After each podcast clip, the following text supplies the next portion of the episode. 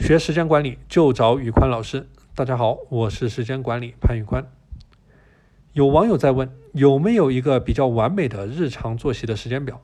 就是那种周日、周六一天该干什么，周一到周五该干什么，或者是放长假该干什么之类的。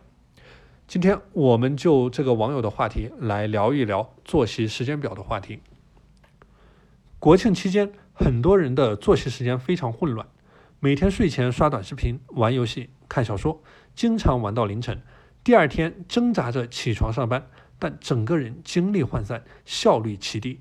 下班之后又没有节制的大吃二喝，久而久之，整个人都变得颓废、懒惰、焦虑。要解决这个问题，最好的办法就是建立一张科学的作息时间表，精准的规划自己每一天要做的事，并严格执行。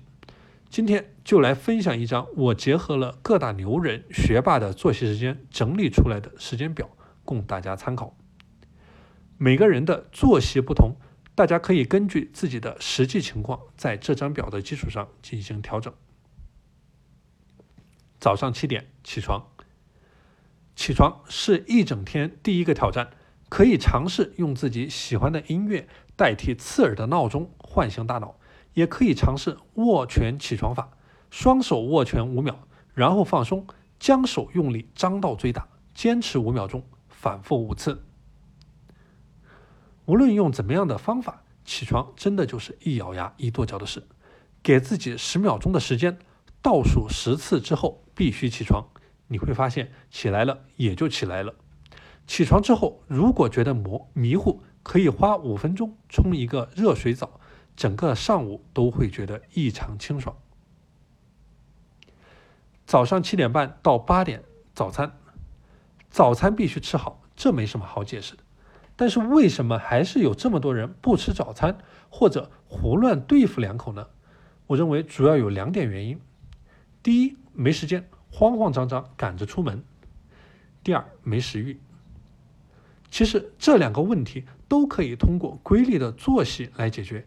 一旦你能够按时起床了，自然有充足的时间吃饭，而养成了到点吃饭的规律，自然到点也就会有食欲了。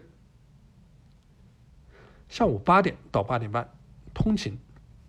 通勤的时间不要浪费掉，可以做下面的一些事：第一，对一天工作进行简单的规划，列出今天要做的最重要的六件事；第二，听一些个人成长的音频类节目；第三，学外语背单词。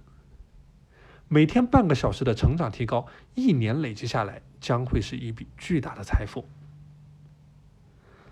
早上八点半到十二点，做最有价值的工作。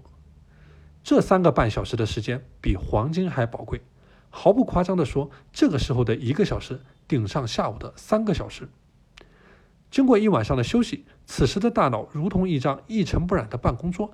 最好的做法就是把最有价值和最挑战的任务安排在这个时间段去执行，以此来获得最大的时间投资回报率。好钢要用在刀刃上。按照你计划的最重要的六件事，从第一件事开始执行，直到完成或者无法再推进下去之后，再去执行第二件事。这样你能够保证你时刻都在做着最重要的事。好了，这节课的内容就和大家分享到这里。下期节目我们将继续聊，从中午十二点到晚上十点半的时间应该怎么去规划。如果大家想学习时间管理方面的知识，欢迎添加我的微信 p a n l e o n 一九八八 p a n l e o n 一九八八，我是时间管理潘宇宽，我们下期节目再见。